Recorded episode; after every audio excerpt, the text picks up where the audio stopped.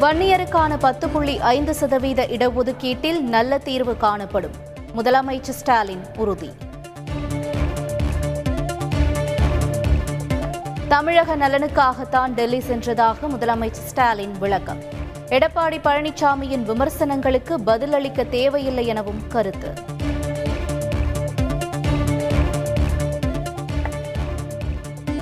முதலமைச்சர் ஸ்டாலினுடன் கேரள அமைச்சர் ராதாகிருஷ்ணன் சந்திப்பு. கேரளாவில் நடைபெறும் மாநில சுயாட்சி மாநாட்டில் பங்கேற்க வருமாறு அழைப்பு.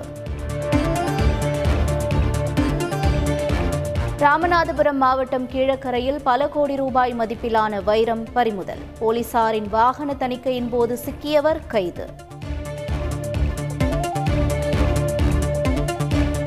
நெடுந்தீவு அருகே ராமேஸ்வரம் மீனவர்கள் பன்னிரண்டு பேர் கைது. இலங்கை கடற்படையினர் நடவடிக்கை. ஒன்று முதல் ஐந்தாம் வகுப்பு வரையிலான மாணவர்களுக்கு ஆண்டு தேர்வு உண்டு. பள்ளி கல்வித்துறை முதன்மை செயலர் காகர் லவுஷா உறுதி.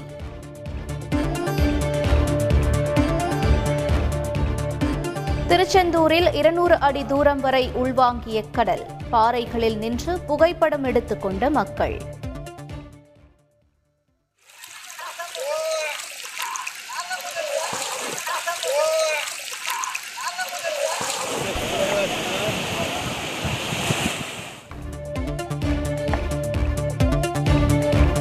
பூஜை போட்டபோது வெடித்துச் சிதறிய புல்லட் பைக்.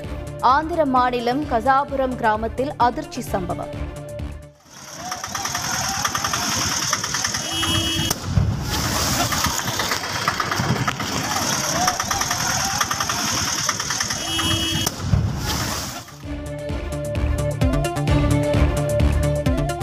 ஒமிக்ரானை விட வேகமாக பரவக்கூடிய புதிய வகை எக்ஸ்இ வைரஸ் இங்கிலாந்தில் கண்டறியப்பட்டுள்ளது.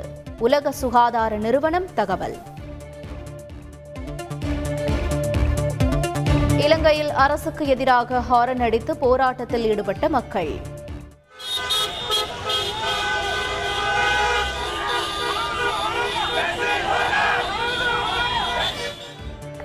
கொழும்பு நகரில் ஊரடங்கை மீறிய அறுநூற்று நாற்பத்தி நான்கு பேர் கைது.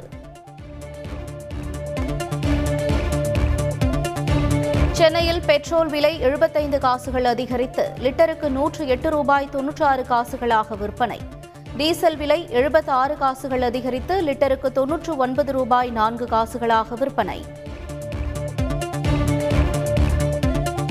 சென்னையை விட கடலூர் மாவட்டம் புவனகிரியில் பெட்ரோல் டீசல் விலை ஐந்து ரூபாய் அதிகம். விலை வித்தியாசம் ஏன் என பொதுமக்கள் வேதனை. தோல்வியிலிருந்து மீளுமா சென்னை சூப்பர் கிங்ஸ் அணி? இன்று பஞ்சாப் அணியுடன் மோதல்.